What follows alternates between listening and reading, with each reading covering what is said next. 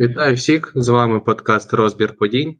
Я його ведучий на сьогодні Андрій з телеграм-каналу Вибіжий. Разом зі мною сьогодні Іван з неймовірного світу УПЛ Вітаю.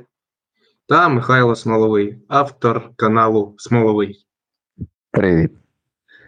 Наш перший, точніше, розбір падінь це перший подкаст про футбол, та ми не говоримо про футбол. І відкриває нашу програму матч Кривбас Дніпро.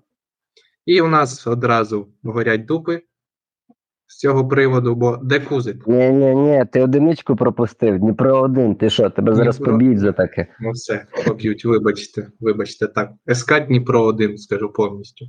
Ну, Молодець. бачите, я настільки злий через козака, що навіть забув назву команди. Ну, що можна сказати по цьому матчу? Я його дивився не повністю. Можу лише сказати, що чергове Кривбас у вигідній позиції був у цьому матчі. Мало контролювали м'яч, бігли у швидкі атаки.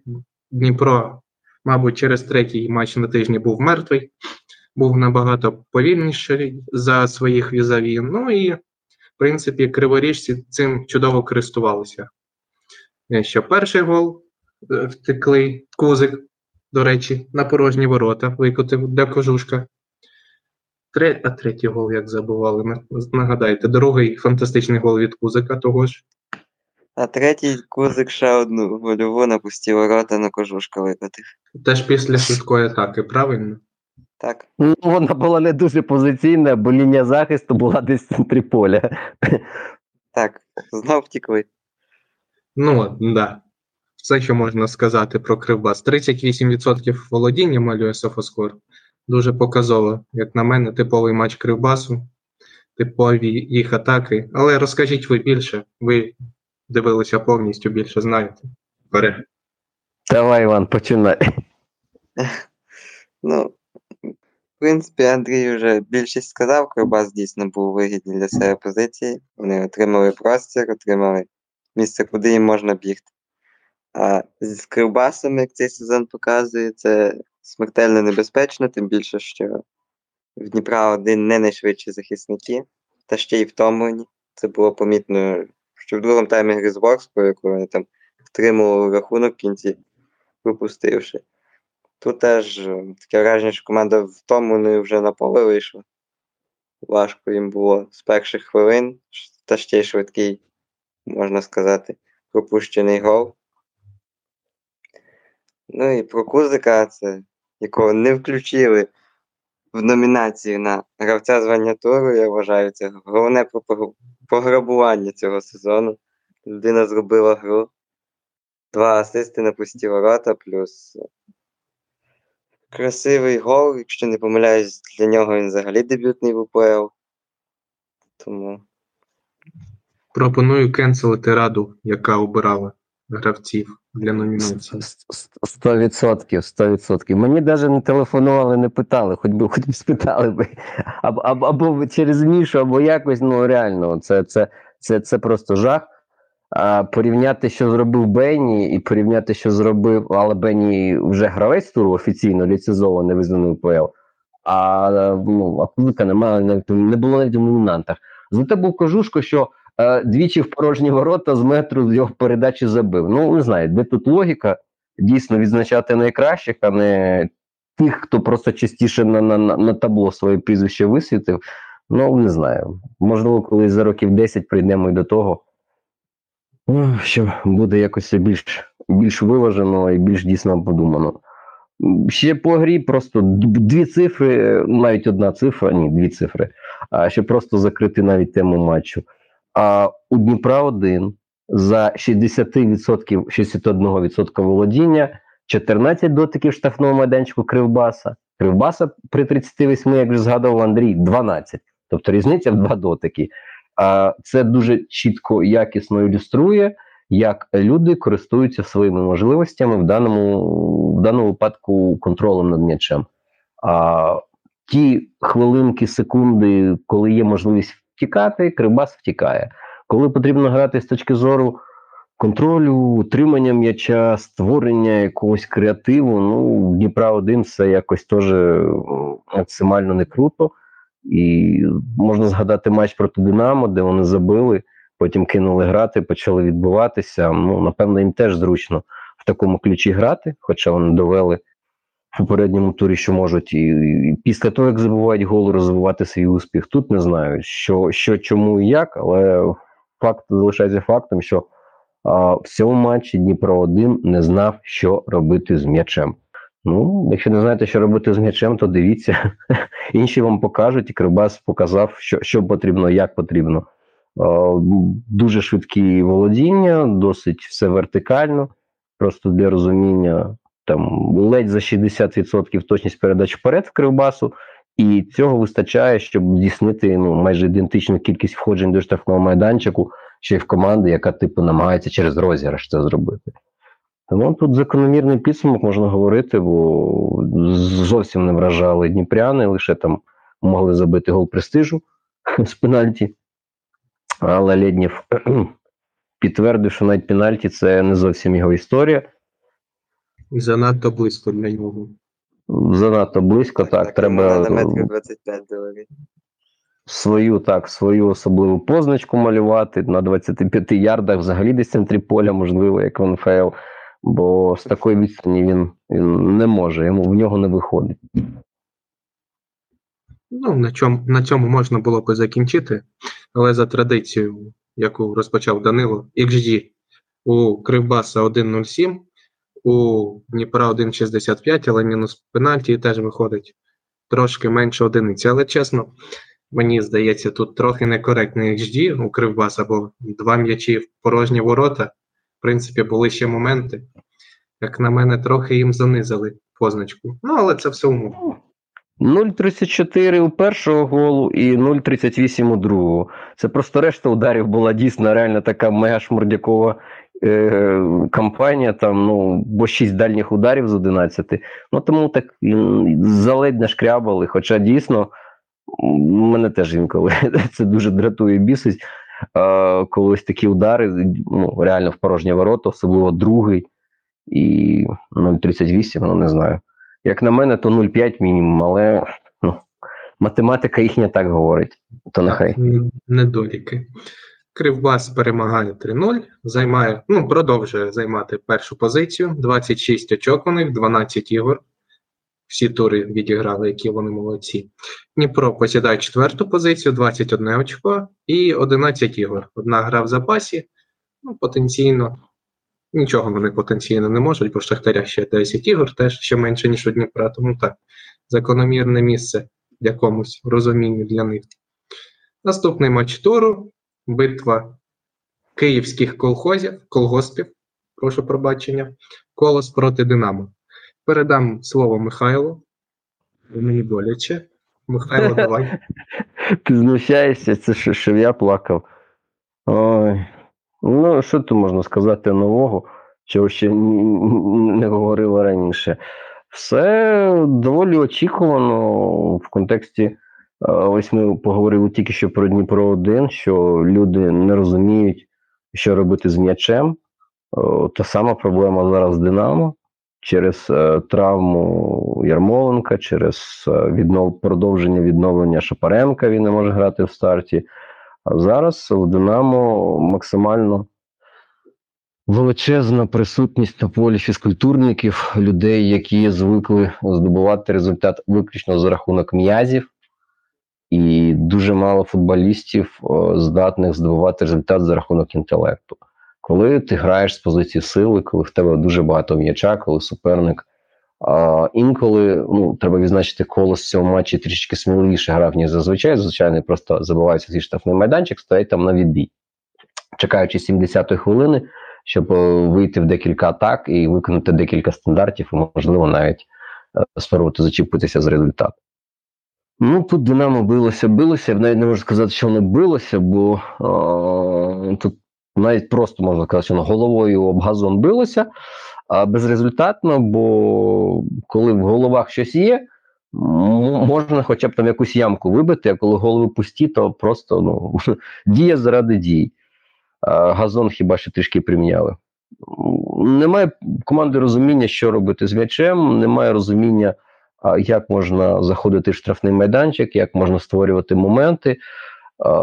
Все, якщо щось виникає, ну воно досить хаотичне. Це, це не є якоюсь системою, це не є якісь там суперрозіграші. Це просто ось так, так склалося долю, зірки, на небі сонце так світило.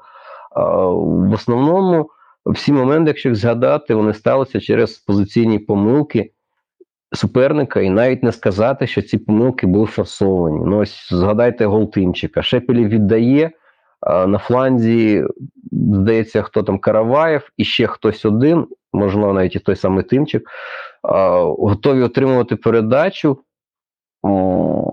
І один суперник з колосу стоїть. Come on. Команда грає в 5 захисників, ну, формально номінально. І така ситуація. Ну, зрозуміло, що десь хтось кудись е, не, не встиг, хтось не добіг, хтось просто десь футболіста загубив. І ну, за рахунок цього Динамо забило. Більше таких явних, очевидних файлів не було, ну моментів не було. Ще комбінація згадується дуже дуже проста. Це коли Каравай поперечину влучив. Так само там максимально проста стінка, без жодних якихось таких складних речей. Ну, така механічна дія, яку відтворюють дуже часто пас в дотик, в ривок та відкривання на невеличкому е, просторі, і удар ну, в останню секунду, там ще пів секунди туди, пів секунди сюди, то або заблокували пас, або заблокували би удар. Тому тут теж не можна говорити про якусь систему, бо такого в матчі більше не було. Це такий єдиний епізод виключення. Ну, а врешті просто команда стоїть, катає м'яч, досить висока точність передач, е, доволі такі тривалі володіння. Ну і знову таки, все це до 60-ї хвилини, потім Ванат вирішує малювати. Ну там реально. Вона це чесно, він мене вибісив з цим Ну, чином. Дуже несерйозний, знаючи, що в тебе жовта картка, так малювати. Звісно, дотик був, але так стрибати після цього дотику. Ну, Ні, дотик, розумієш, все, все впирається в природність. От коли б ставлять пенальті, і потім люди з рота кричать, що там це ще згадаю матч, кривбас рух, кузика підбили. Ось там, коли ти ставиш швидкість 0,25, ти помічаєш, що людину чіпляють. І після того, як людину зачепили, в тому випадку кузика, кузик падає, але немає з цього домальовування, немає зги- згинання ніг в неприродний якийсь спосіб, як вони так в житті не зігнуться. Немає всього такого падіння показового. Просто людина падає. І там, коли дивишся ці повтори, розумієш, що був контакт був дотик. Тут, навіть якщо дотик був, але цей дотик не міг спричинити е, те, що футболіст підстрибнув, а зігнув ноги, наче колеса, і, і полетів вперед. Ну, це максимально неприродньо. І це ну, підставив Саме- команду. Далі гра з Шахтарем. Саме тому я його і називаю 0,5 футболіста, бо ось таке, що в ньому є. Е, Є Е, моменти. Додав би, що в нього футболіст. Додав би, що в нього це вже не перше таке дурне вилучення, згадати чемпіонат світу, ой, чемпіонат світу, чемпіонат Європи, коли Ні, він ну там він просто вдарив, а тут у, симуляція. І симуляція, до речі, це вже не перша, бо він же за такі епізоди жовті отримував. Тому питання, що матч Шахтарем, і ти мав розуміти, ти мав тримати це в голові. Ну, напевно, голова забита чимось більш важливим, якоюсь іншою інформацією, більш корисною для нього, як йому здається, що він не тримав у голові гру Шахтарем, що він не тримав наслідки. Ну, тут, тут важко, чесно. Аби це хоча б він пенальті симулював, я б ще, знаєш, ти не слово б не сказав би. Ну, людина хотіла виграти, людина хотіла допомогти команді. Але зараз, коли є VAR, малювати пенальті стало складніше, а малювати штрафні, come on, хто, хто в Динамо і коли востаннє забивав зі штрафного Андрієвський Шахтарю півроку тому, а до того, коли хто? Андрій, Андрієвський ще там колись на зборах, Буяльський металісту, здається, там ще за півроку. Тобто Динамо забиває зі штрафних десь раз на півроку. І сподіватися, що ось я зараз зроблю штрафний, і це конвертується. Тобто, це знову це оцінка футболістам ситуації в режимі реального часу, оцінка можливостей, ймовірностей, яка була ймовірність, що з тим голом а, щось би золотіло. Ну, згадайте минулий тур проти Дніпра 1 був штрафний наприкінці матчу Брашка. Ну, типу, сподівання, що Брашко вліпить, ну не знаю. Це максимально тупий вчинок, і Це, це якось виправдати неможливо абсолютно.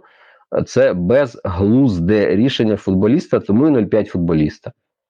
Ну і най- най- найпростіший висновок, що коли команда не розуміє, як використати головну зброю цієї команди, в даному випадку Буяльського, людину, яка здатна трансформувати щось в момент.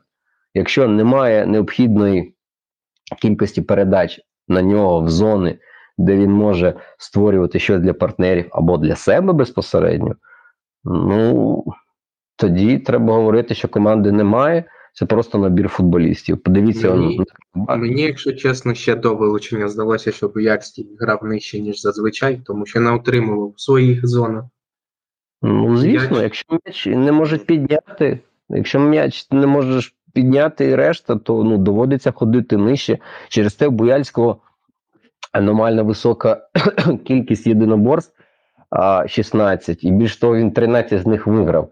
Тут і захист, тут і нейтральний м'яч, тут і в атаці, і більшість реально досить далеко від воріт. І, ну, і, це реально вбиває все, бо подивіться на Кривбас. Ось у них є я, ну, які там якості? Швидкість кожушка, є швидкість е, кузика. Вони використовують і вони трахають Дніпро 1 ну, просто на одному диханні.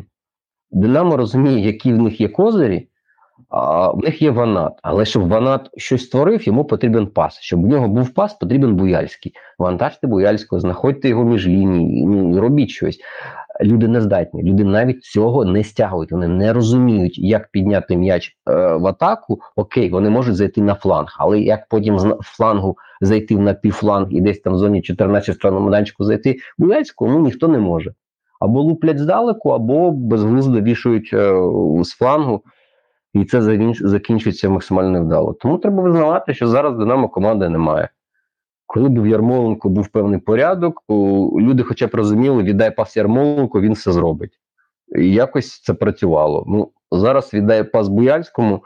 Ну, де? Ось в центрі поля йому пас віддають, але ну, ми знаємо, що це людина, яка свої найкращі якості реалізовує в 20-25 метрів від воріт. В 50 метрах від воріт ну, м'яч йому нафіг не потрібен, бо він не Месі, він не може обіграти 10 і пробігти там 600 метрів. Тому ми визнаємо, що Динамо безпомічне, безпорадне, воно не може зробити нічого ні в контратаках, ні на стандартах, ні, ні в позиційній атаці. Ну, воно безпорадне, а колос всі там ледь не єдиний момент такий, і то неочевидний. В них там були кращі моменти набагато реалізували, і тому у битві двох колгоспів переміг, напевне, навіть а, можливо більш майстерніший ось у цьому виді спорту. Бо коли в тебе немає мізків, ти граєш в такий досить простий футбол, можливо, він навіть не те, що примітивний, він просто простий, бо він не потребує від тебе а, якоїсь там такого цілого списку вимог. Там ти маєш бути уважний, ти маєш сканувати поле там кожні дві секунди, ти маєш крутити головою, ти маєш оцінювати позицію партнерів. В колосу нічого цього немає. Все максимально так спрощено, і Динамо вже вже дійшло до такої ручки, що навіть в такому е, типу спорті, навіть не знаю, футбол це чи не футбол, ну воно не конкурентне вже. Про те, що воно не конкурентно, наприклад, грати у футбол рівня Шахтаря, якщо Шахтар там вмикається з позиції сили, всі здорові, ну це вже очевидно. Тепер виявляється, Динамо навіть з командами простішими, за більш простішими алгоритмами і теж не вивозить. Тому ось такий матч, тому такий результат. Я не впевнений, що в повних складах було б якось так максимально радикально в інший напрямок все повернулося. Просто скоріше б Динамо топталося десь в центрі поля, колос там втікав, але не впевнений, щоб навіть з ванатом на полі щось би змінилося. Скоріше за все, саме ваната б зняли б десь на хвилині так 75-80, вийшов Беніто за звичкою, як з Дніпром 1, почалося б закидання на Беніто. Беніто, типу, там би закривати м'яч корпусом, десь після третьої-четвертої ситуації отримав би жовту за якийсь там поштовх чи Бурди, чи Бондаренка, і на тому все б закінчилося, як в матчі з Дніпром 1.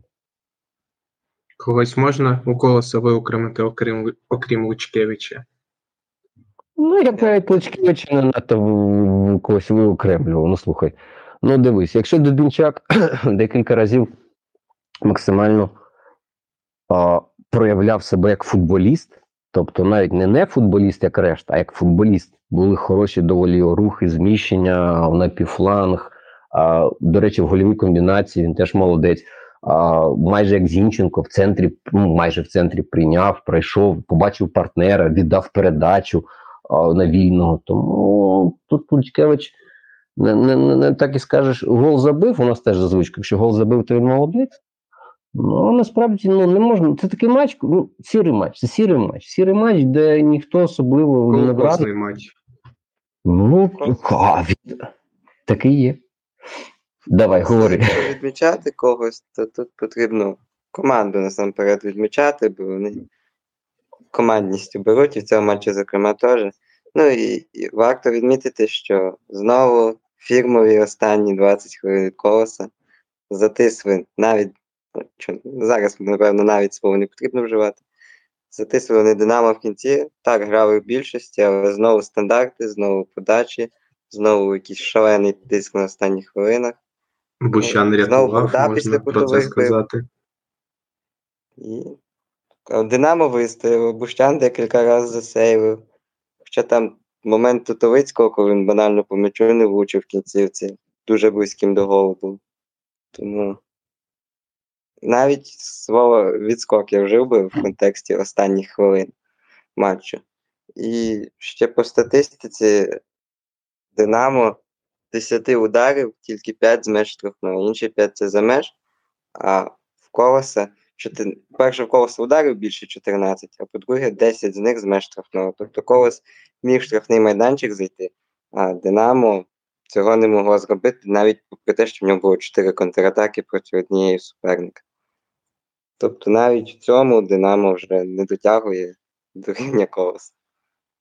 Ну, правда, якщо дивитися на виключно колгоспні метрики, то кияни навіть в десятьох виграли на, а, на 33 єдине борса більше. Тому тут можна говорити, що все-таки колосу ще є куди а, рости, а киянам ще є куди падати. Тому тут резерв є запас в обох. Ну і ще, ще цікаво, в обох команд однакові відсотки вдалих подач по 6 із 16. Тобто не так їх і багато було, якщо дивитись на інші матчі, але Рівні команди, рівний матч. Рівні команди, рівний матч. Тому все, все, все, все так, як є. І ще раз, я не впевнений, що в повних складах була прям радикальна якась інша історія. Скоріше за все, так само би. Ну, було б там декілька, можливо, зайвих ударів би в Динамо. Ну, але говорити, що. вдарив без за меж штрафного. Ну, скоріш за все, так. Або там якийсь кутовий, можливо, був би зайвий, там якийсь відскок, щось був якось хтось би ще вдарив. Але непомітно просто розуміння у людей, за рахунок чого вони можуть чогось досягати. Якщо вони не розуміють, що людини єдиний їх аргумент зараз і УПЛ це Буяльський, і потрібно використовувати його якості. Якщо люди цього не розуміють, статево зрілі чоловіки у віці від 20 22 там є роки, комусь там, комусь же 24. Якщо вони не розуміють цього, ну come on, welcome to гідропарк. Або, можливо, там на наступний сезон в тому самому колосі опиняться, якщо, якщо все настільки погано.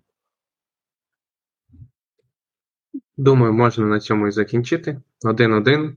По XG 1.34 у колоса, 1.5 у Динамо. Е, Динамо залишається на сьомій позиції, 9 ігор, 16 очок. Третя поспіль не перемога в чемпіонаті. Колос залишається на восьмому місці, 16 очок, 12 ігор. Статистика голів забитих пропущених них гарна, 8-8. Майстри. Просто геніальна команда, я вважаю, в цьому плані. Дуже їм дякую за те, що вони тут є. Наступний матч. Найкращий автобус чемпіонату. Да, найкращий, найяскравіший. Наступний матч Зоря Полісся. Ну, тут я теж скажу чесно, не дуже багато дивився з того, що я бачив. Чимось матч був. Ну, перші 15 хвилин якось нагадувало Кривбас Дніпро Полісся. Це було Кривбас. Швидкі атаки за рахунок Макони, за рахунок його швидких ніг, що в принципі на 15-й хвилині вилилося у гол. Ну а в цілому, як на мене, Заря більше контролювала гру, виглядала цікавіше. Більше гострих моментів в них було, але які вони не змогли реалізувати. Не знаю. Може. Не вони, а Гереро не вміг так говорити. Ну, да, Гереро, да. Якраз його моменти і згадуються. Він взагалі унікальна людина з оболонню. Це вже не вперше в нього таке. В одному матчі з нічого може дубль оформити, або навіть хитрики не пам'ятаю, чи були ну, дубль точно вже були. Як з оболонню в попередньому турі. Ну, там два удари з неочевидних позицій, два голи. Тут а виходи один на один людина не реалізовує. Це в нього таке періодично. Напевно, через це він грає в зорі, а не десь в якомусь сильнішому чемпіонаті. У нього просто сезонне загострення зараз. Осінь, і нього, нього загострення. Бо реально, якщо говорити загалом, то ну, плюс-мінус е, гра рівна. В деяких відрізках, але в деяких відрізках ну, реально перевага в зорі дуже істотна, дуже суттєва. І тут навіть я не можу згадати п'ятихвилинку, де Полісся настільки переважало би зорю, а ось п'ятихвилинки, де зоря, от реально з позиції сили, інтенсивно, з моментами, з атаками, таких я пригадати можу.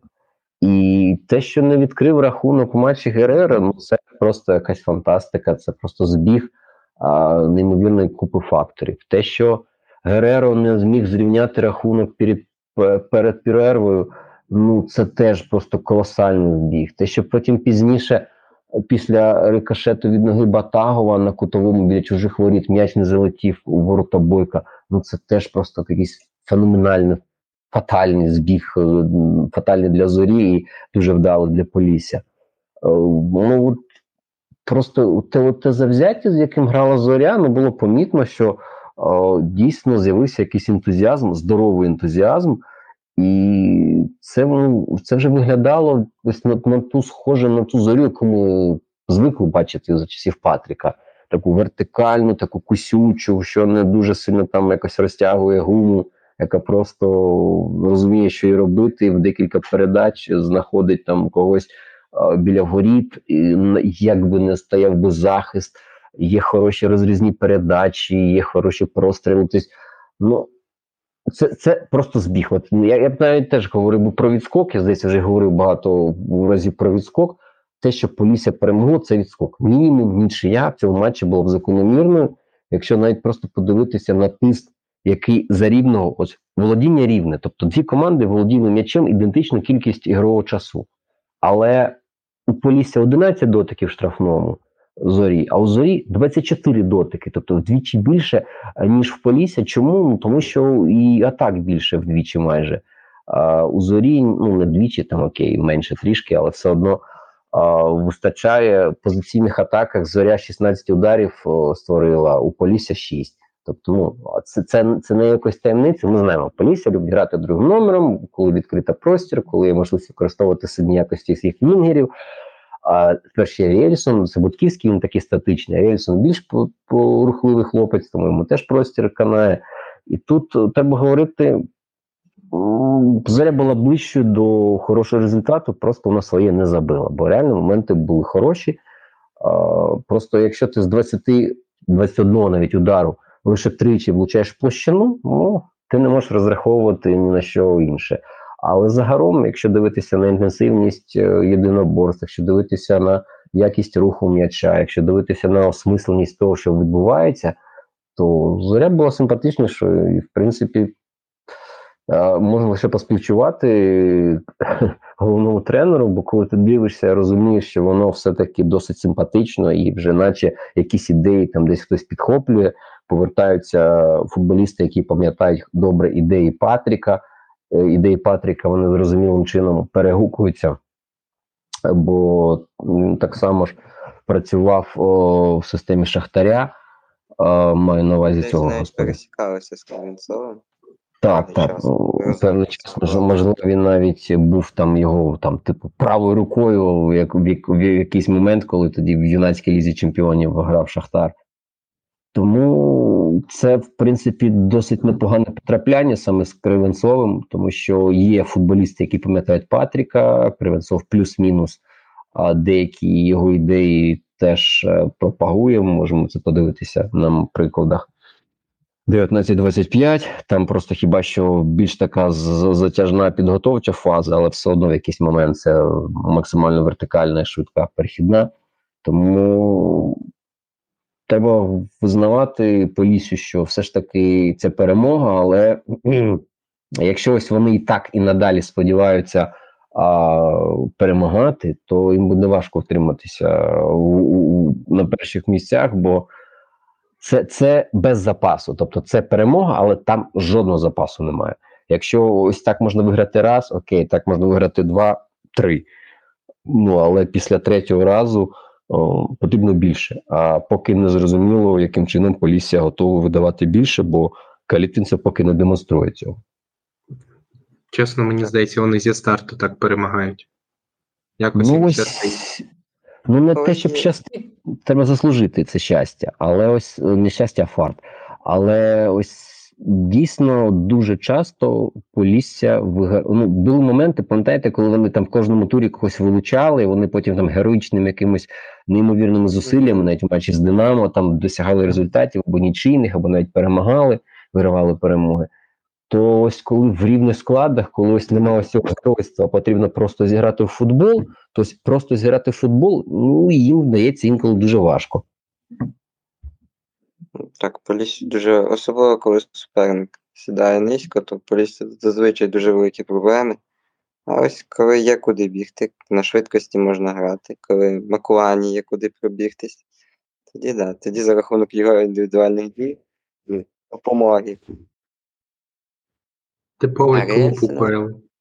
Допомога Рельсина, якщо Будківський, Ну, Динамо не таке не здатне.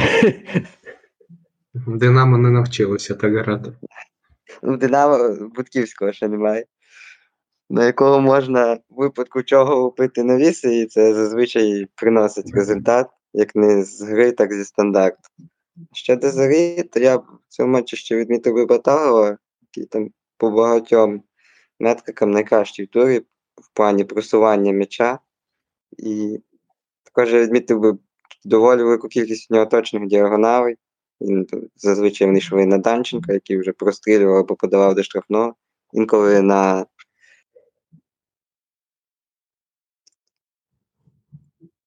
інколи на Кироханцева, який міг, напевно, асистуру, а то взагалі кола віддати в стилі Бурянського чи пучком закинув. Але Гереро влучив чи то в стійку, чи то там навіть дотик бойка був в тому моменті. Гереро. І команді, і Кирюханцеву всім підісрав. Щоб, щоб він реалізовував свої шанси, то як мінімум нічия мала б бути, а так Зоря програє, знаходиться внизу таблиці, що взагалі дивує. Полісся ж, мені здається, з часом має впасти, якщо нічого не покажуть в своїй грі. Ну, ось реально рух зараз виглядає якось трішки міцніше, хоча теж вони мають проблеми. Але Тіньові просто лідери, як їх називають деякі. але в руху менше відскоків, менше ось таких реально відвертих відскоків. Тобто ти розумієш, чого. здається. Ну так, так, так. Якби просто ще ж залітало все, що вони створюють, навіть таке напівмоменти, і то от ось цього фарту в них немає. Ось якби в рух почали залітати ось такі напівмоменти, які в них є майже в кожній грі, там можливо в них немає там бікченс таких супер величезних мега нагод, особливо коли потрібно ламати насичений захист. Але ось такі напівшмурдяки, вони дуже часто в них трапляються. Просто в інших команд залітає, а потім якось вони там вимучують. То ось в руху немає. Якщо порівнювати просто рух з Поліссям, то ну конкретно зараз, хоч і Полісся вище, але в руху більше запас міцності. А от Полісся, ну вже зрозуміло, що всі козирі, які вони могли показати, вони вже на столі. Будківський травмований. Ну, напевно, не зіграє до нового року вже точно. Тобто, ось ця ще опція зникла: подавай вперед, там щось буде. Потрібно ще зменшувати свій арсенал і без того небагатий. Тому, ну, можливо, через це Макуану і визнали гравцем туру, бо він е, єдиний аргумент зараз Полісся, який є в Полісся проти решти суперників УПЛ. Враховуючи, що він доволі часто, майже в кожному матчі до нього лікарі виходять йому допомогу надавати, то типу, вболівальникам Полісся можна Йому зілля передають. Там якесь африканське. Якщо Мукуана весь час буде грати, ну, то чи витримає він, тут далеко не факт. Ну, ви ж бачили, Карельсон вийшов і одразу майже, ну, точніше, приїхав і майже одразу почав грати, бо Калітниця побачив, що це потенціал такий, як у хлопця, як у Макуани, і це може принести результат. І навіть е, ніхто не говорить про ніяку адаптацію, ні що нам потрібно там зрозуміти вимоги тренера, як в нас люблять е, е, розказувати. Калітниця побачив, що в людини є, є техніка, є швидкість, є доволі таке ну, адекватне для рівня УПЛ розуміння, що від нього потрібно, і він грає. Тому ну, це ж знову таки більший аргумент про те, що те, що вони грають, воно не надто складне. Бо в- якусь складну систему, так, ну це перш за все. А те, що воно не дуже складне, ну це певним чином не обмежує команду, тому ось і непомітно такого запасу. Бо якщо говорити виключно про ігрові моменти, зоря була сильніша. Повністю згоден. Але тим не менш, поразка 0-1. По XG 1,6 у зорі 0,5 у Полісся. Е, у зорі 21 удар нарахував Sofascore, Wyscout, я так думаю, у Полісся 10. Е, за підсумками цього матчу Полісся друге, 12 ігор, 25 очок. Зоря залишилась на 14 місці, 9 очок, 10 ігор. Трошечки не вселяє оптимізму останніх ігри з, з боку з плану, в плані результату. Ну, подивимося, що далі. Може їм почне щастити. Може, в кубку зроблять ставку, щоб потрапити в Єврокуб. Але там. Чорноморець з такими самими амбіціями, тому заруба буде завтра. В УПЛ тільки заруба є. Отже, наступний матч Рух Олександрія. Я цей матч дивився 60 хвилин. Перші 60 хвилин. І можу сказати, що я побачив. Я не побачив Олександрії за ці 60 хвилин. Так, і руха, різні, швидкі, розіграші, просто позиційні помилки захисників Олександрії, які приводили до небезпечних моментів біля воріт. Ну і без перебільшення можна сказати, що це матч імені Єрмакова. Бо рух дійсно дуже багато створив небезпечних моментів, як мені здалося. Але Георгій виручав свою команду, врятував Олександрії очко. Ротаню теж врятував очко, за що він має бути йому вдячним. Ну, в принципі, в принципі. А, ще можна сказати, що Олександрія незвично мало володіла м'ячем. Знову ж таки, Ротань вирішив відійти від володіння, подивитися, що воно буде, як рух буде грати з м'ячем. Я б навіть сказав, що не Ротань відійшов, а рух змусив, тому що вони, особливо це в першому таймі було помітно, Олександрія намагалася свій звичний футбол через короткий пас виходити з захисту, але дуже часто помилялась під пресингом. От в руху це, напевно, головний козир їхній це якраз пресинг. Команда, коли вмикається, то навіть матчі Шахтарем можна згадати моменти, коли рух на чужій половині дуже швидко повертався в м'яч. Ці здається, це й було головною проблемою Олександрії. В другому таймі вони не намагалися вирішити, більше довгих передач стало, особливо від Єрмакова, який починала більшість атак. До речі, варто відмітити, що доволі точні передачі в нього, тобто шахтарівська школа воротарів.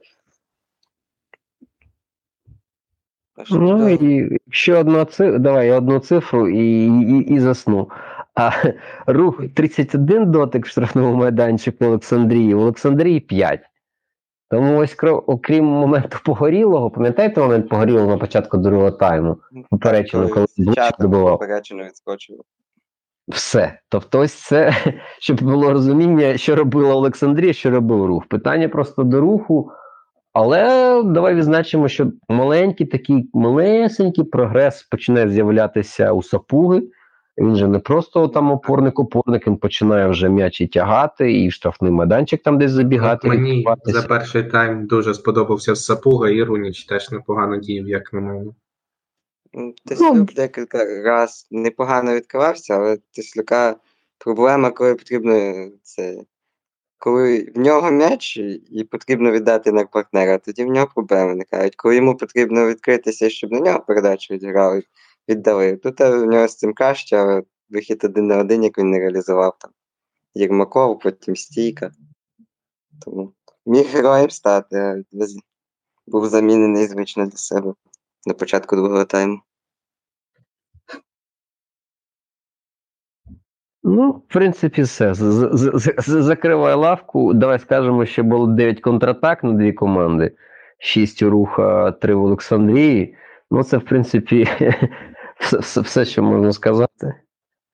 Ці шість контратак це за рахунок високих повернень м'яча, мені здається. Так, так, так. Було Переважно всі, всі, всі саме з тієї зони починалися вже на половині поля суперника і тут.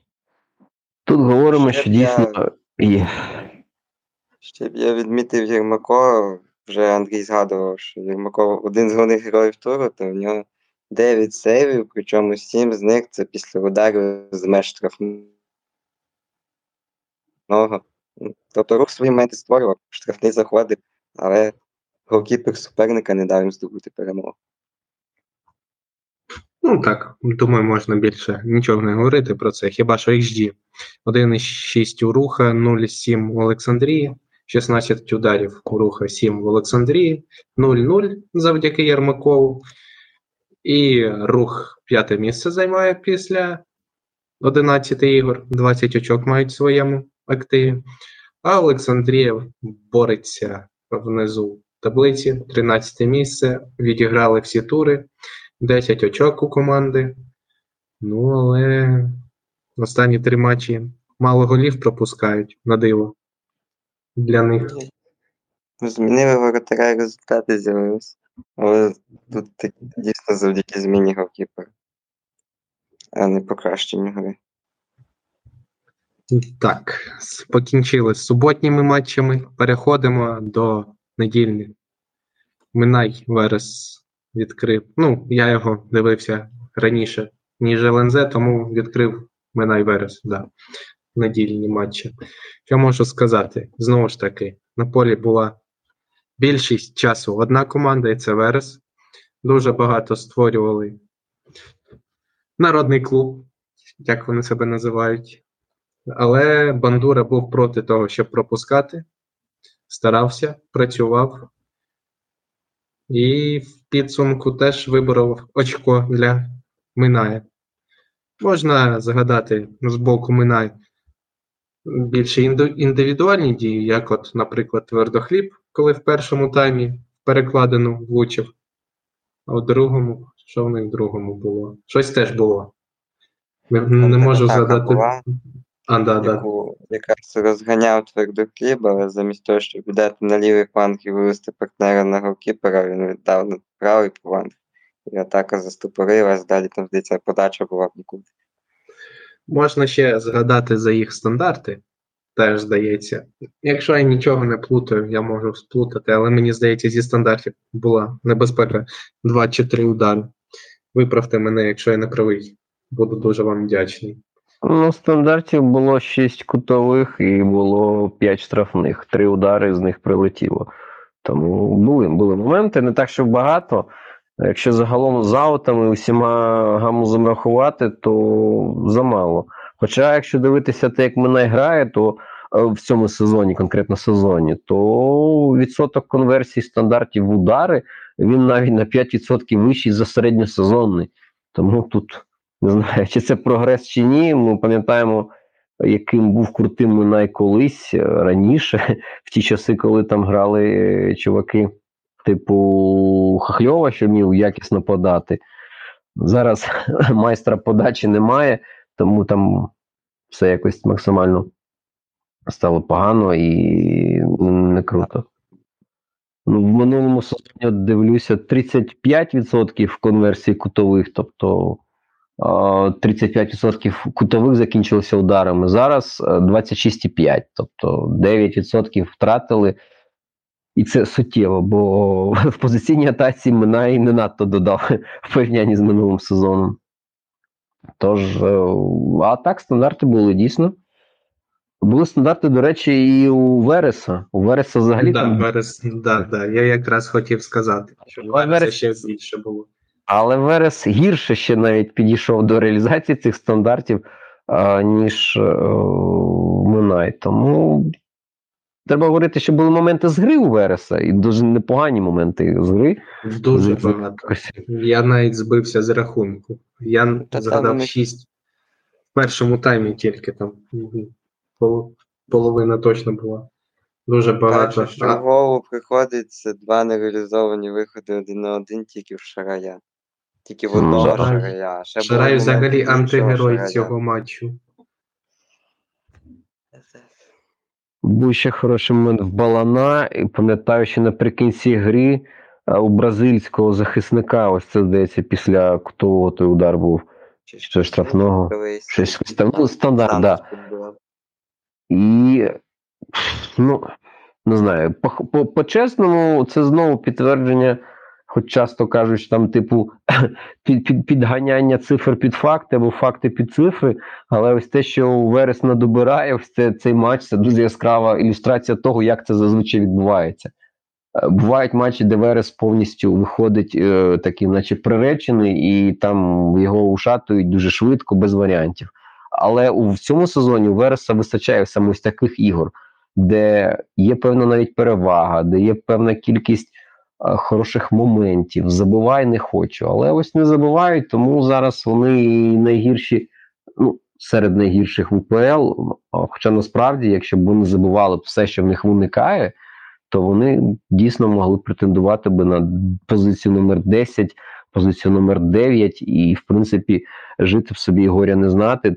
Тобто ці 12 умовних очок, ну, в них могло бути просто потрібно забувати ось такі моменти. Ось тут два очки втратили лише на тому, що не реалізували вихід віч навіть. Тому не знаю, тут така зараз дилема перед Вересом, чи тренера змінювати, чи тренера не змінювати, але сказати, що ще прямо аж настільки жахливо. Так, бувають провальні матчі, і останнім часом їх дуже багато. Але якщо подивитися на всі зіграні Вересом, то в більшості з них вони були конкурентними і могли претендувати на більше. Вони навіть у матчі Шахтаре могли претендувати на більше. Так, не зважають. Давай, Іван, давай ти. Е, Я себе ще поправлю, не Сантос, а Сезар, центральний захисник у Вереса. І по грі, що мені трохи не сподобалось, це те, що м'яч дуже багато часу перебував у повітрі. Навіть цей вірусний вже ровер, де 15 дотків гравці зробили у повітрі. Таких моментів насправді було в цьому матчі чимало, особливо після стандартів, коли там м'яч по штрафних літав. О, божечки, я тільки що подивився. Чуваки, це буде рекорд, я, звісно, перевірю, але мені здається, що це рекорд з рекордів. 82 повітряних єдиноборства. Матір Боже, вісім- 82. Я чесно от не пам'ятаю. Ніколи ось не пам'ятаю в житті, щоб я таке бачив десь в матчах УПЛ. Це буду перевіряти, але зараз а, мені здається, що це напевне рекорд. В цьому сезоні так точно. 80. Заходить в бар Володимир Шаранка, Сергій Лавриненко, а бармен в них і питає: навіси будете? 11 в твердохліба з однієї сторони і 15 в Кучеренка з іншої сторони. А потім ще в Марусича 12 у Вереса, а 9 у Кравчука. Ого, 82. Ну це треба перевіряти, але мені здається, це реально А абсолютно я рекорд. думаю, да, мені здається, ніколи, по-перше, ніколи такого здивування від тебе не чув з приводу повітряної боротьби, тому впевнений, що це рекорд. Ну, в топ-5 так точно мені здається має бути. Та це топ-3, напевно. Ну, бо ну, в цьому сезоні, наприклад, в Минає були матчі з 50. А, Хто у нас тут ще вітря? Давай колос зараз поглянемо. Ну, ви там продовжите, я зараз подивлюся, чи була в колоса така, така схожа якась історія. А що тут продовжувати? Матч крутий, Я- хоч і не забивали. Веселий, я б сказав. Дійсно. Якщо говорити про моменти, про видовищність, то було весело. Якщо говорити про якусь комбінаційну гру, то тут неї було небагато. Це, О. це, знаєте, 57 Але це і не те, що Колос, я знайшов. 57, правда, але це найбільший показник до того. Тобто 82 це в цьому сезоні точно рекорд. Вітаємо, вітаємо ми Найверес з рекордом. Да, це реально.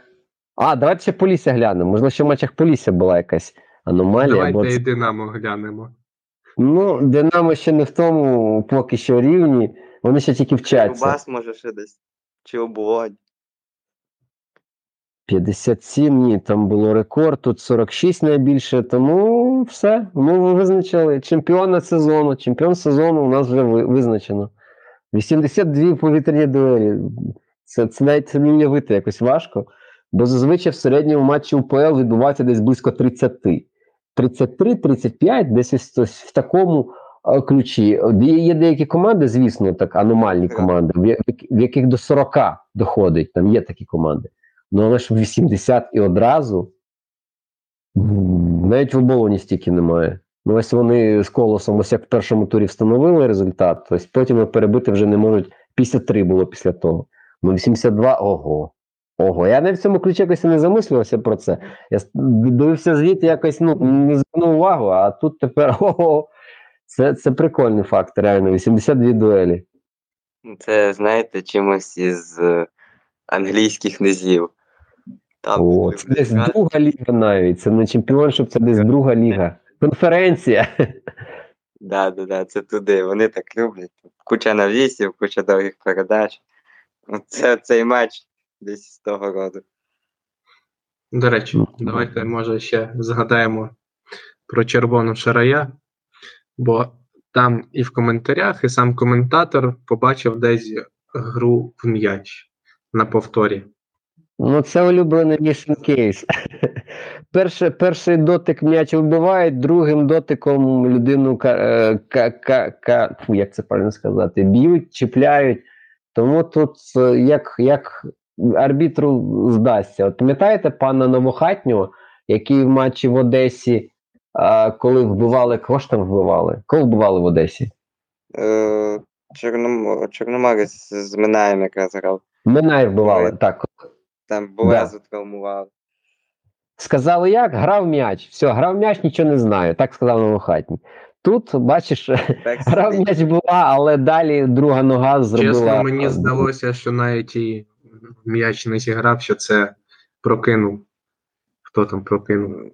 Та Якщо сповільно. Коротше, хтось прокинув і, і, Якщо і м'яч просто відлетів. то помітно, що носком чи навіть шипами може чуть-чуть зачепив він того м'яча, але ж іншою ногою відверто зніс суперника. Тому ну, це жовта, так як в нього вже була, то відповідно червона друга. Просто це його можна виправдати, що він не як ванат зробив. Тобто в цій ситуації ну, є, є підстави говорити, що він робив це, Нам намагався намагаючись е, отримати. Так. Але все одно вийшло, як вийшло, тому друга жовта. Ні, все. Офіційно вам говорю, що 82 дуелі в повітрі це новий рекорд цього чемпіонату. Треба тепер придивитися за минулі сезони. Можливо, це реально найповітряніший матч УПЛ усіх часів, поки вайскаут рахує цифри з сезону 15-16, тобто 8 років. От що буває, коли 15 та 16 місце зустрічаються між собою. Повітряний бій просто. Да. Був морський, став повітряний. Так. Ну, рахунок 0-0. Верес 11 ігор, 7 очок, 15 місце. Минай поки йде без перемог, 12 ігор, 5 очок і відповідно 16 місце. Наступний матч у нас ЛНЗ Оболонь. Чесно скажу, тут мене кияни дуже неприємно здивували. І от якщо Олександрію там не було видно в першому таймі, в другому вони якось щось пробували кудись втікати, то оболонь протягом всього матчу не було в атаці. Їх там взагалі не існувало. Чесно, я навіть задався питанням, чи переходили вони половину поля свою. У них, у них є шість ударів, і навіть один з них у ствір. Тому чотири з мез штрафного майданчика. Тому удари в них були, але їх було дуже мало. Так, дали пограти оболоні з м'ячем, і вони одразу розгубилися проти. Ну, як на мене, досить організована оборона була у ЛНЗ. Ковальов ще й забив гол, ще й в атаці приніс пунктики собі. Ну, Муравський, Ковальов, можна ще Калюжного відзначити. Теж мені сподобалось, як він страхував своїх партнерів в захисті. Ну, оболонь відверто розчарувала. Зіграли в чотири захисники, повірили в себе. І в підсумку До, до речі, ось це ти чудово підмітив, бо коли оболонь виходить, типу, а ми, типа, вас не вважаємо серйозними пацанами, ми, типа, вас вважаємо колгоспом, то ось в таких іграх дуже часто в оболоні трапляються проблеми. Коли вони грають трійкою, за звичкою, вони ну, що з Динамо, що з Дніпром 1, вони кусаються, вони, ну, це конкурентний матч. А тут все максимально так погано, і чесно, я навіть не знаю чому. Бо і ЛНЗ не надто любить контроль м'яча, такий затяжний, і Болонь не надто його любить. Але певне, це все через стандарт, аби стандарт в іншу сторону залетів, можливо, б гра б змінилася. А так, оболонь була вимушена грати з м'ячем. У них аномально довгі володіння. Під кінець матчу у них в останні 30 чимось хвилин там понад 60% володіння. Тому все-таки печально. Потрібно розуміти, що є команди, які вміють грати в одному режимі, ну такі як Динамо Київ. А так само і оболонь команда, яка вміє грати лише в одному режимі. І найяскравішою ілюстрацією, що у них більше відсоток володіння, але в них менше дотиків в штрафному майданчику ЛНЗ, ніж в ЛНЗ, в яких менший відсоток володіння, а в них більше дотиків в чому штрафному майданчику. Тому хто на що вчився, Якщо одним вдалося доволі швидко або за рахунок стандартів якісь моменти створювати, або в перехідних фазах, то оболонь під кінець, коли вже акцентовано пішла в атаку позиційну, обступила ворота. Ну, що можу сказати? 23 позиційні атаки, і з них вичавили лише два удари. Тобто конверсія ну, майже 9%. Для порівняння в ЛНЗ 24 позиційні атаки, ну приблизно така сама кількість 24-23, але в них 10 ударів. Так, там не всі були топ-моменти, але принаймні в них атака закінчувалася ударом. Можливо, з центра поля, можливо, не надто хороша позиція, але атака закінчилася ударом. Болонь таке враження, що намагалися розігрувати якусь так максимально довірну. Хоча давайте згадаємо, як забив Суханов в зорі. Людина просто влупила з Але центру і залетіла. Тому тут, тут така фігня, що потрібно чекати наступного матчу, де хтось спробує домінувати. Бо ЛНЗ не надто сильно хотів домінувати, а ось такі гри на півшишечки ЛНЗ і переміг. Можна ще про Хобленка сказати. Індивідуальні дії Олексію дуже допомогли ЛНЗ. Ну, Це Данило зараз буде плюватися, він ж там прядун, де мій прядун, де мій прядун. Це ж в нього прядун у мамці чи ні? Так, у нього. Нехай А, Данило забуде про прядуна у мамці. Все, забудь Данило про прядуна.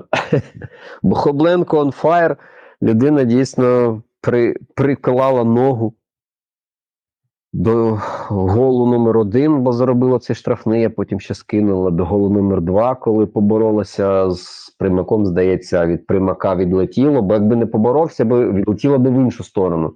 Тому ось це, що лакі рікошет, е, то це завдяки Хобленко. Ну потім сам в перехідній фазі від бокової лінії протягнув, віддав бойку, бойко. Ще обіграв когось, здається, так?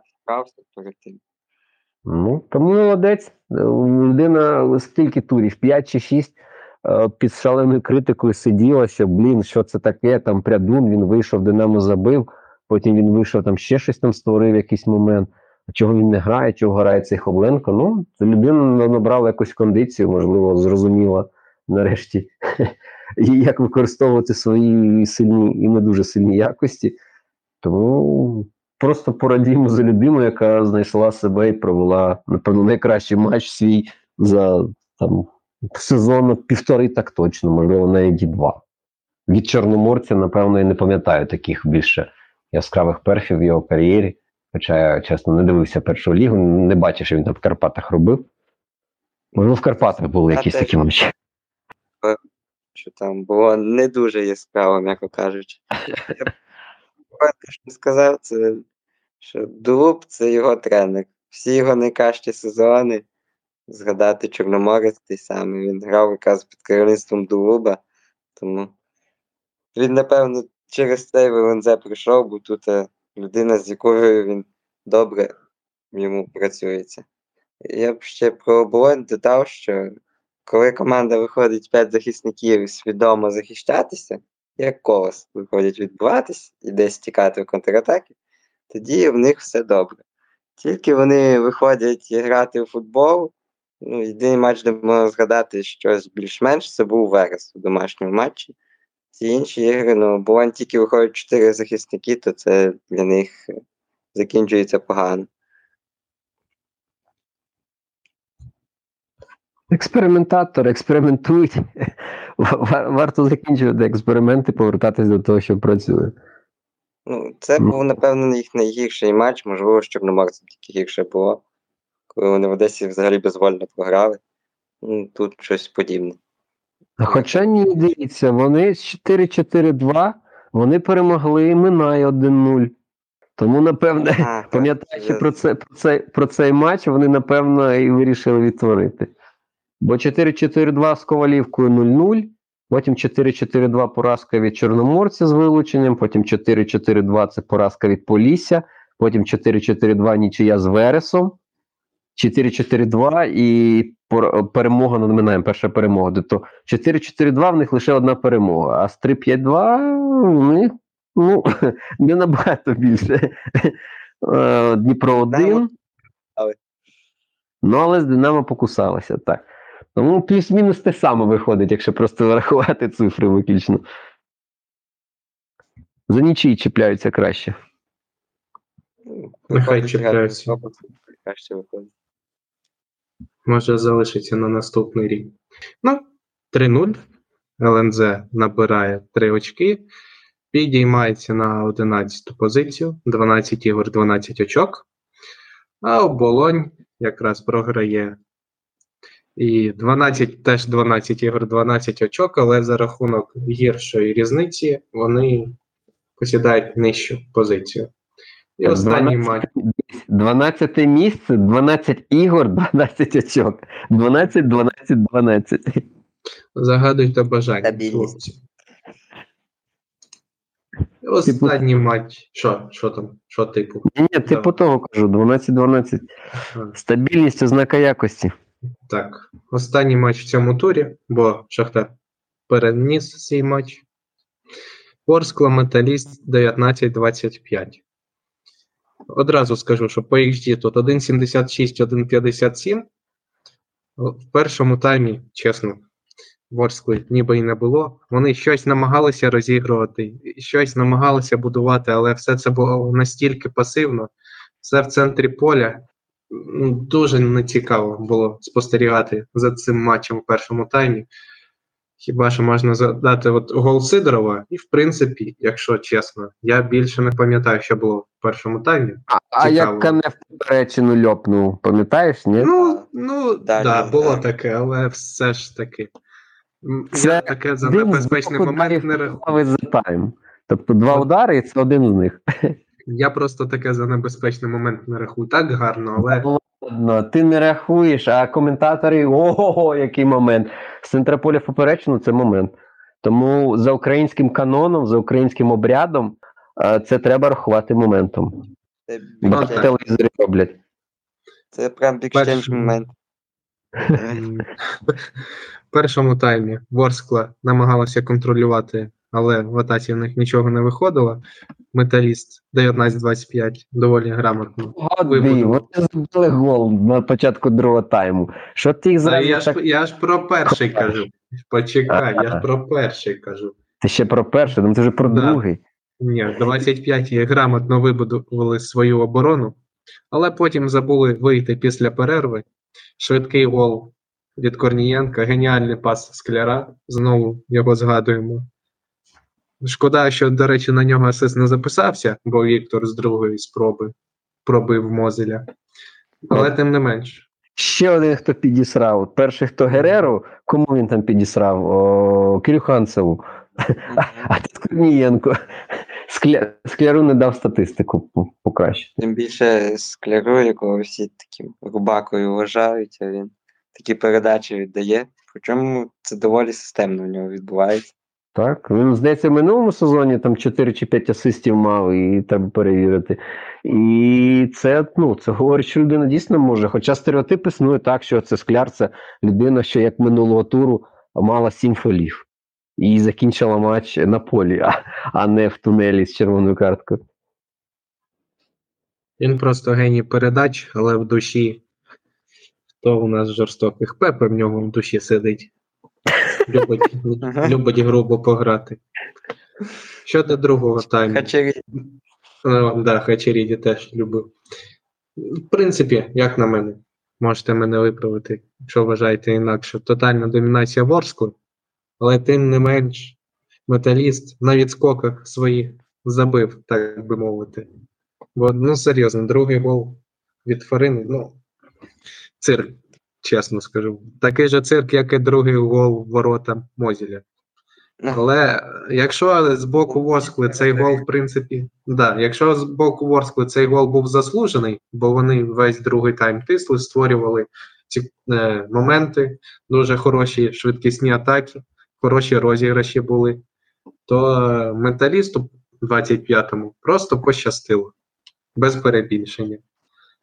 Принципі, як їм останнім часом дуже щастить набирати очки. Бо, ну, як на мене, це одна з найгірших команд в чемпіонаті по якість, ну, якості гри.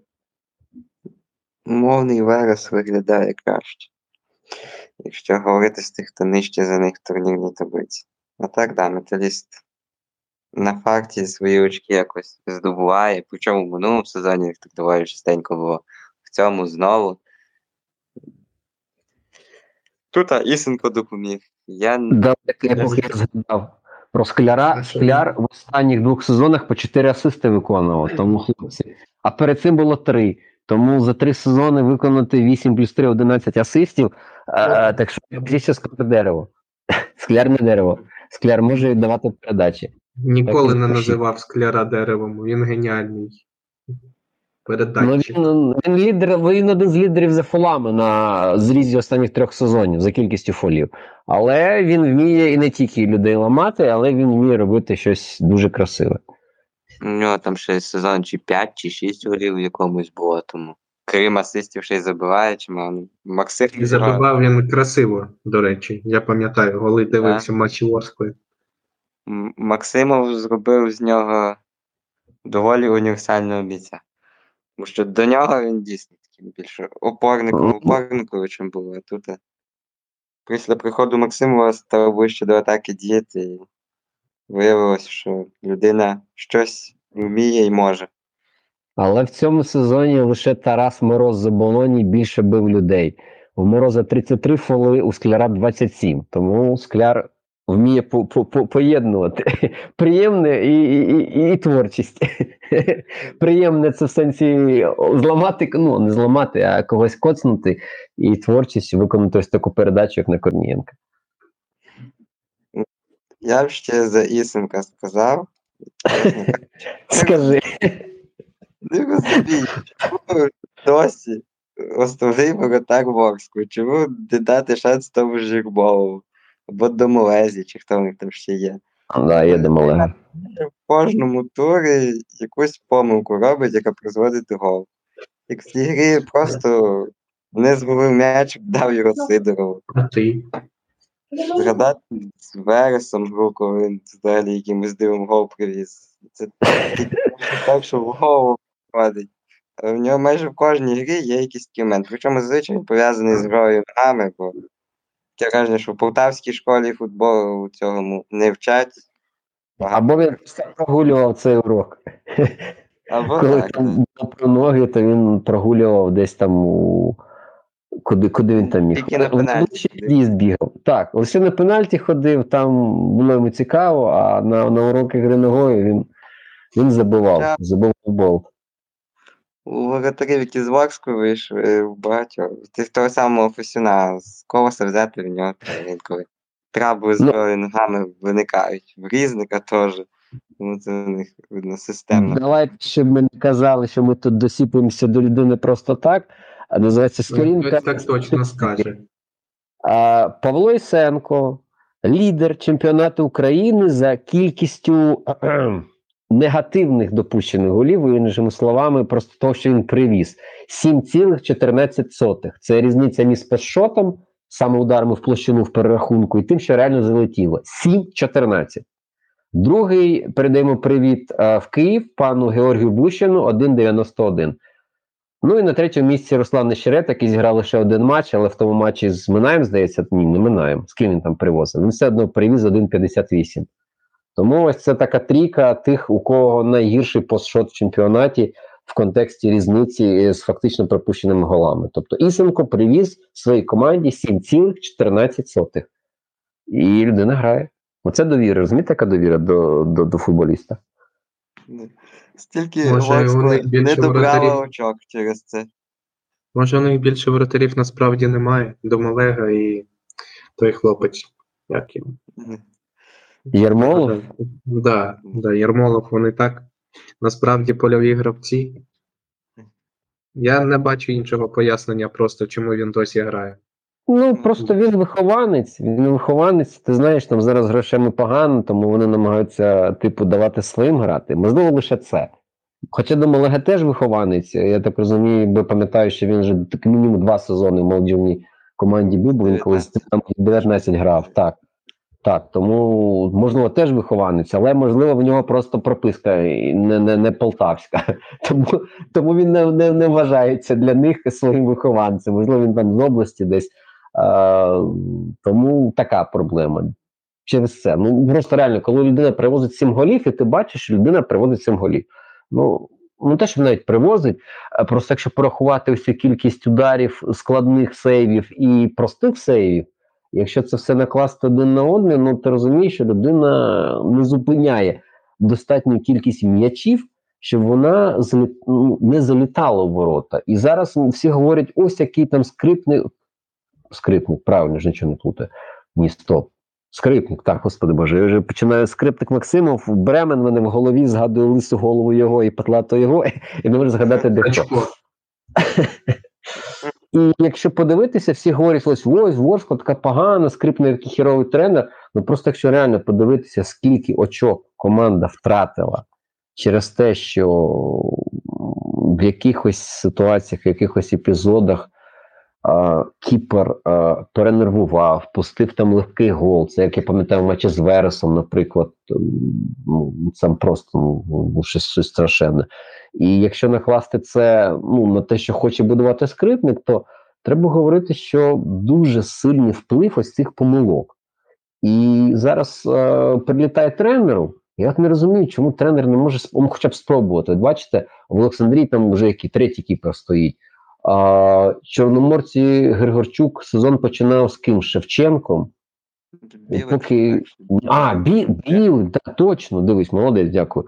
Чому Білик вже стояв, потім Шевченко, а потім, нарешті, вони методом, як це називається, наукового тикання Я ще на білика після першого матчу похвалив. Пам'ятаю. Який ти молодець.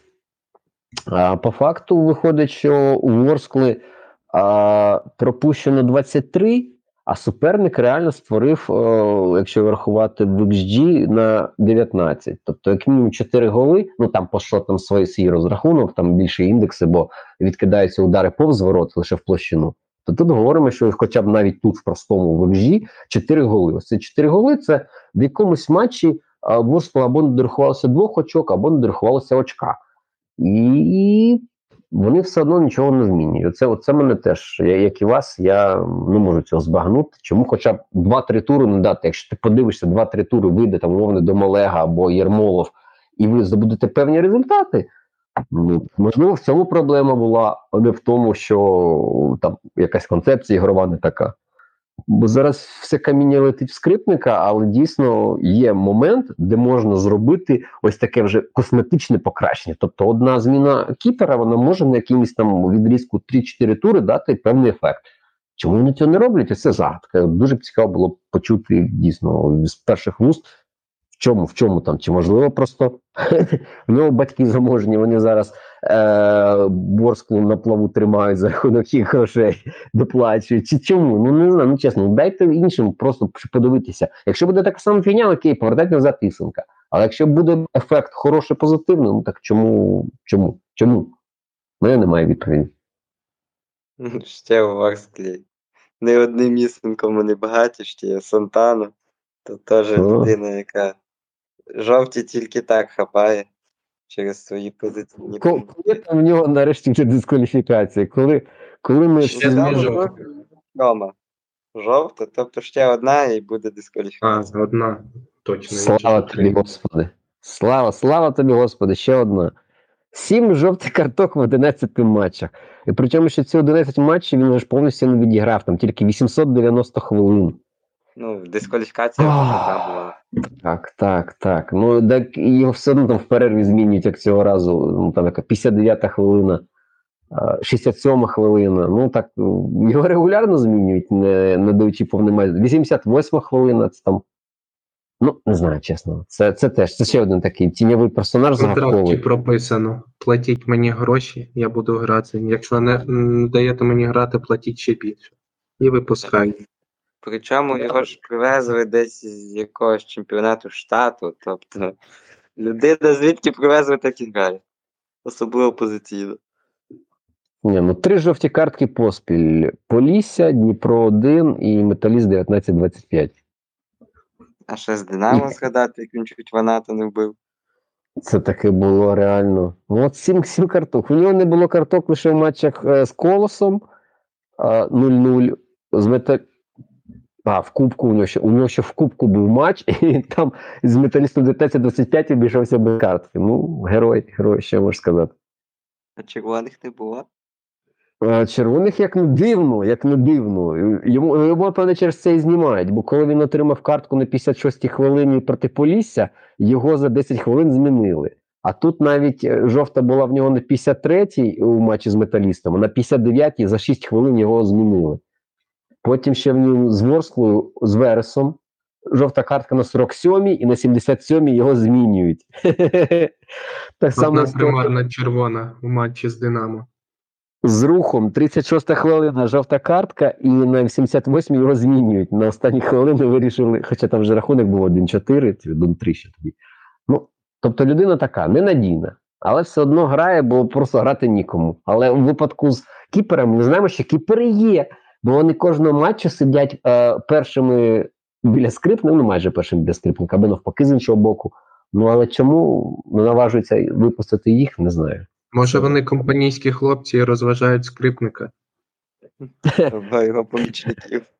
Анекдоти розповідають, як, як коноплянка. Да. Люблять потравити. Напевно. Ну, щось таке бути. Да. Ворскла металіст 2-2. Виправляюсь. Е, Я сказав, що за рахунок різниці, але Нзели ще від оболоні за рахунок восьмих зустрічей. Помилився, прошу пробачення. Ворскла 12 ігор, 14 очок, металіст 11 ігор, 12 очок. Як вони так високо? Це мене, звісно, дивує. Слухайте, от на що найдивніше, у Сантани всього 18 полів, але 7 жовтих карток. Оце людина вміє. Тупо дивіться, один фол, тупо один фол у матчі проти металіста і жовта картка. З Дніпром один фол, жовта картка. Проти Вереса один фол, жовта картка. Відкритий расизм. Відкритий расизм, я думаю. Ай, це, це, це щось реально. Як йому не дали картки в матчах з Чорноморцем, Олександрією і Зорею, я не знаю, бо в нього там теж по одному фолу за матч. Ну це реально цирк. Це- наскільки цікава ліга, що ми обговорюємо жовту картку Сантани більше. Ні, так, Давай порівняємо зі скляром. От у скляра, давай.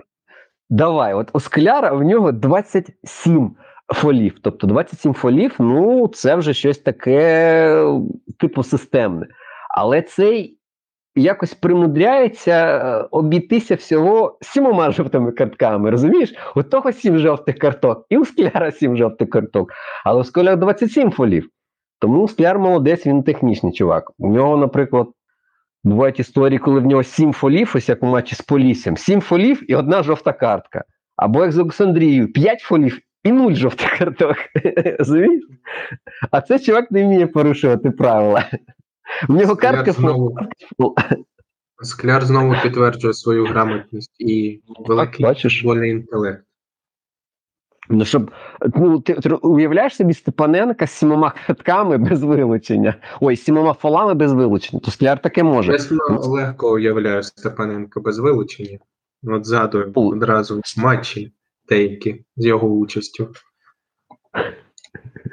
Ну, щоб сім фолів і без вилучення, я не би пригадую. Був такий тур, коли було п'ять чи шість навіть, але щоб сім не пам'ятаю. Так, все, давай, ходім про Ворску. Ну, ми просто приховані фанати Ворської. Шукаємо нових улюбленців. Рекомендації на наступний тур. Ну, Динамо Шахтар рекомендувати не буду. ЛНЗ Колос не хочу. для когось. Да. Ворскла не треба. 19-25 Чорноморець. Ну, для фанатів Одеситі. Верес Зоря. Ну тут може цікавий футбол буде. Полісся Кривбас. Подивимось, хто кому м'яч віддасть і хто краще скористається простором. Це, оце ти чітко сказав, бо реально тут, тут буде битва за тих, хто буде грати другим номером. Бо ні ті, ні інші першим номером не схочуть. Ну, Тут Дніпро матч, може. Матч може бути цікавим, якщо хтось швидкий гол заб'є. Бо буде вилучення. Комусь прийдеться відійти назад. Ну, точніше, комусь не доведеться відійти назад, а хтось зможе відійти назад, і тоді вже буде куди їм бігти. Якщо ж навпаки, то довго буде 0-0, то так може і закінчитись. От да, ризикну порекомендувати Полісся Кривбас і все. Більше в наступному турі. Я б волів взагалі не дивитись УПЛ, але на жаль. Ну, Я б навіть не наступний тур порекомендував, а завтрашній матч рухає Дніпра 1. От чомусь мені здається, що може бути цікаво. Та буде вбивство. Дніпро один, бо Дніпро мертвий. Мертвий як, як Динамо, навіть ще мертвіше, як Динамо, тому рух, заміна, сниться другий тайм. Ви всі знаєте, як це буде. Просниться десь 70-та хвилина, можливо, 75-та хвилина, ну, свій гол заб'є. Тому все банально. Там сюрпризів не очікується. Ну, так, Чи ну, очікується? Тому, тому не то. Для мене цього матчу не існує. Вони його вже зіграли десь давно там. Це п'ятий тур, мабуть. А, п'ятий, добре. А Вони його вже зіграли. Полісся Карбат назвав, я тоді. Ну, не знаю навіть. Динамо Шахтар виділяти не буду. Ні, не треба. Не треба виділяти цей матч, бо це. Це такий матч, що хай Бог милує. Свята вода, ікони, свічки, там не знаєш з собою брати, щоб це ложі преси, щоб це все розташувати, ще треба ще повісити, ще молитву читати, священника, якийсь обряд замовити, щоб прийшов там щось покропився цією водою. Це треба готуватися, ще телефони, треба ще цим. Організувати цей процес, цей хресна хода, хресна хода від е, Майдану Незалежності з хоругами цими, з, з іконами. Бо по- по-іншому воно я відчуваю, що немає сенсу навіть вмикати і йти дивитися, бо Потапа Пепа з собою візьмеш на стадіон. Ну він же ж м, перепинив працювати, тому зараз на нього не діє. Просто сам справжній Потато Пеп, якого чорта приперся декілька років тому на матч Шахтарем і все, і зняв магію. До того з ним там півроку команда не програвала. Тому не знаю, чи допоможе. Ну, я дістав уже, вже знову стоїть на видноті, але не факт, що вже працюватиме. Тоді Треба я... до знахарки сходити. Не допоможе, ні. Там, там без варіантів. Ярмоленко до знахарки треба. От його б, да. От хтось би собі його коліно полагодили, тоді, можливо, якісь шанси були, але ніхто не береться. Ті, хто беруться, так такий прайс заломлюють, що хай могли. Краще занотити на ЗСУ. Е, Тоді я виділю матч з того, що дивлюся зараз. Нехай це буде рух обувань. О, Хтось любить екзотику? Ну, Чогось мені здається, що може бути цікаво, тому що обувань навряд чи чотири захисники вийде. Чотири, ні? Думаєш, не наважиться. Думаю, ні. Але будуть намагатися втікати. Рух, в принципі, простір дає, тому можуть бути шанси вибігати. Ну і в позиційній атаці, я думаю, рух щось створить. Не в кожному моменті небагато, але щось те вони створюють. Тому виділю цей матч. А ти, Михайло? Ти хочеш, щоб я щось виділив, а я не хочу нічого виділяти, бо Ну, якщо не хочеш нічого виділяти, то давай не виділяй. не буду виділяти. Це 13-й тур. Знаєш, що таке 13? Цифра 13. В деяких країнах 13-го поверху навіть в будинках не малюють. Тому, як думаєш, в 13-му турі матч Динамо Шахтар, який починає тур. Ну, про що там говорити? Добре, що хоч не в 13.00 грають. Подякуємо УПЛ, що поставили хоча б на 17.00. Можна було і о 13 щоб було менше шансів Щоб подивитися цей матч. Да ще в п'ятницю. 13-й тур в п'ятницю. Ну, вони саме лише зі школи повертатимуться. Тут бабах, о, вже все зіграли, вже відмучилися. На такій позитивній ноті можна закінчувати наш подкаст. Всім дякую. Слухайте нас, дивіться УПЛ. Можна і без наших рекомендацій, як каже Данило. Але краще з нашими, бо ми порекомендуємо найкраще. Гарного всім вечора. Слава Україні! Героям слава. А комусь і доброго ранку, героям слава. Комусь доброго ранку, доброго дня. Да. Слухайте нас при будь-якій погоді у будь-який час. Дякую.